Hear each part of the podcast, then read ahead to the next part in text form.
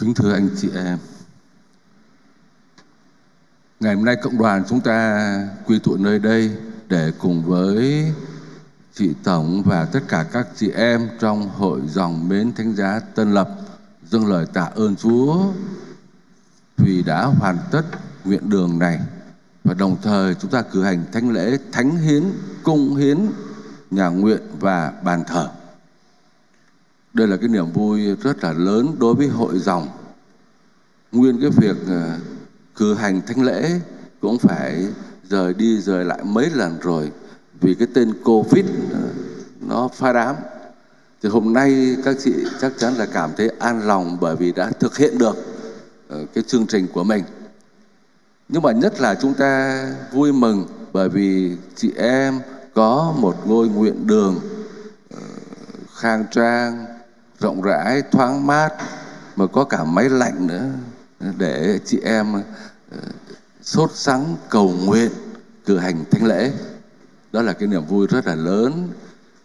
Cho nên tất cả chúng ta cùng với hội dòng tạ ơn Chúa và chúng ta cầu nguyện cho các chị em trong hội dòng cũng như cầu nguyện cho tất cả những người đã góp công, góp sức, góp sự hy sinh, góp lời cầu nguyện những sự đóng góp cách nào đó, mỗi người một cách để hoàn tất được ngôi nhà nguyện này. Chắc chắn là niềm vui của các chị, của hội dòng là lớn và đây là cái niềm tự hào của các chị. Hoàn thành được ngôi nhà nguyện này cùng với hội trường ở tầng dưới ờ, cũng ờ, không có thua kém gì nhà thờ của xứ Tân Lập hết. Ờ, cho nên đó là niềm tự hào và thưa anh chị em, có một niềm tự hào chính đáng, nhưng mà cũng có một cái niềm tự hào không chính đáng. Như thế nào là tự hào không chính đáng? Ở trong bài tin mừng, chúng ta thấy thánh doan kể lại cái niềm tự hào của những người do thái như thế nào. Họ tự hào về đền thờ jerusalem của họ, xây dựng không phải chỉ 3 năm như là Miến đánh Giá Tân Lập đâu. 46 năm. Nguy nga tráng lệ hơn nhiều. Rồi gỗ quý, vàng, bạc quý hơn nhiều. Rất xứng đáng để tự hào về cái công trình của đền thờ Jerusalem đó. Là cái điểm hành hương thu hút tất cả những người ở các nước khác đến nữa tự hào lắm. Nhưng mà họ lại tự hào về cái công trình vật chất cái công trình cơ sở xây dựng đó mà quên đi cái đời sống đức tin và đời sống luân lý. Có đền thờ nguy nga tráng lệ, nhưng mà người ta đến đó để làm gì? Người ta đến đó không phải để cầu nguyện, mà để buôn bán. Mà khi buôn bán thì đồng thời cũng kéo theo biết bao nhiêu chuyện khác nữa. Chắc chắn là có thể có sự ờ, tham lam, lợi nhuận rồi lường gạt, biết đâu. Cho nên cái đời sống đức tin nó không có, hay là rất là yếu. Rồi cái đời sống luân lý, cái đời sống của người ta, nó không phù hợp với cái niềm tin của họ. Cho nên đó là cái niềm tự hào không chính đáng. Người ta chỉ tự hào về chuyện xây dựng cái cơ sở vật chất thôi, mà không xây dựng cái đời sống đức tin, không xây dựng cái đời sống thánh thiện thì cái niềm tự hào đó không có giá trị gì hết. Và Chúa nói, tốt hơn nên phá nó đi. Nó không cần thiết nữa. Cái niềm tự hào đó nguy hại bởi vì nó cản trở đời sống đức tin, nó cản trở người ta đến với Chúa. Vậy thì làm thế nào để chúng ta có thể tự hào một cách chính đáng và thánh thiện?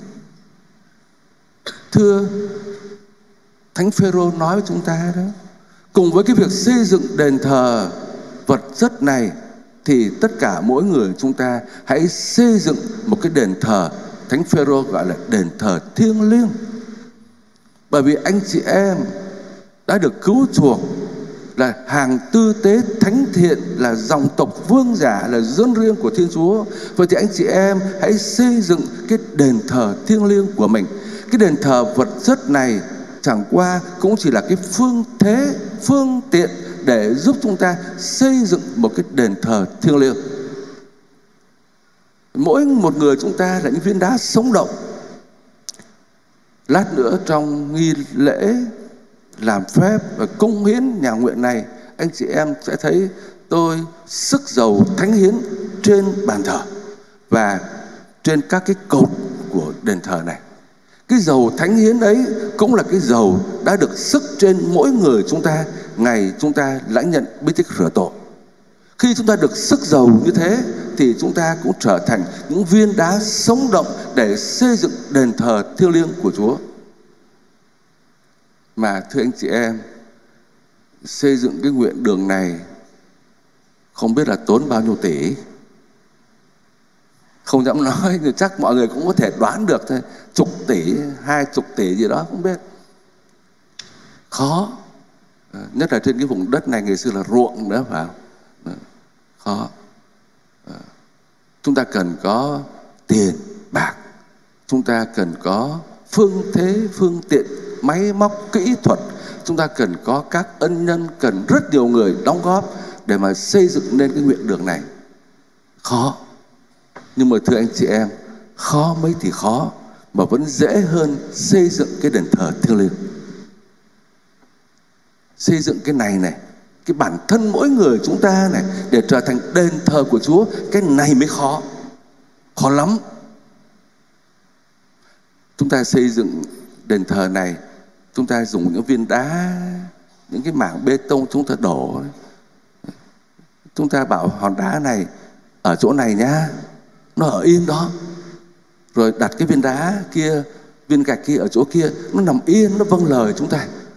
Nó không nhúc nhích gì hết. Bảo sao làm vậy? Dễ lắm. Hai năm, ba năm, rồi cũng xong thôi. Khó mấy thì khó, cũng xong. Bởi vì những viên gạch, viên đá, nó biết vâng lời. Còn xây dựng cái thân thể chúng ta để xây dựng cái cuộc đời này trở thành đền thờ thiêng liêng mới là khó. Bởi vì Chúa đặt chúng ta ở chỗ này, chúng ta không ở yên. Chúng ta nghĩ ngoáy, cựa quậy. Chúng ta không vâng lời. Chúa bảo chúng ta làm cái này nhá Mình không làm. Cho nó khó, vô cùng khó. Và có khi xây cả đời Vẫn chưa xong được cái đền thờ này. Cho nên, thưa anh chị em, Trong bài đọc thứ nhất Chúng ta thấy trong cái ngày cũng hiến đền thờ Jerusalem Trong thời cựu ước đó Thì thầy cả Esdras Đã đứng lên giữa cộng đồng Để mà đọc lời Chúa cho dân nghe và khi lắng nghe lời Chúa rồi thì toàn dân đấm ngực, cúi đầu, khóc lóc bởi vì nhận ra những sự sai lầm của mình. Họ khóc lóc đến độ là thầy tư tế Esdras và thôi đừng khóc nữa hôm nay ngày vui, ngày thánh hiến cho Thiên Chúa, anh em phải vui lên. Dân chúng đã được quý tụ trong đền thờ này là để được lắng nghe lời Chúa. Và chính lời Chúa làm cho chúng ta trở thành đền thờ thiêng liêng, vững chắc, bền vững. Trong phúc âm, Chúa Giêsu cũng nói tới một cái nhà.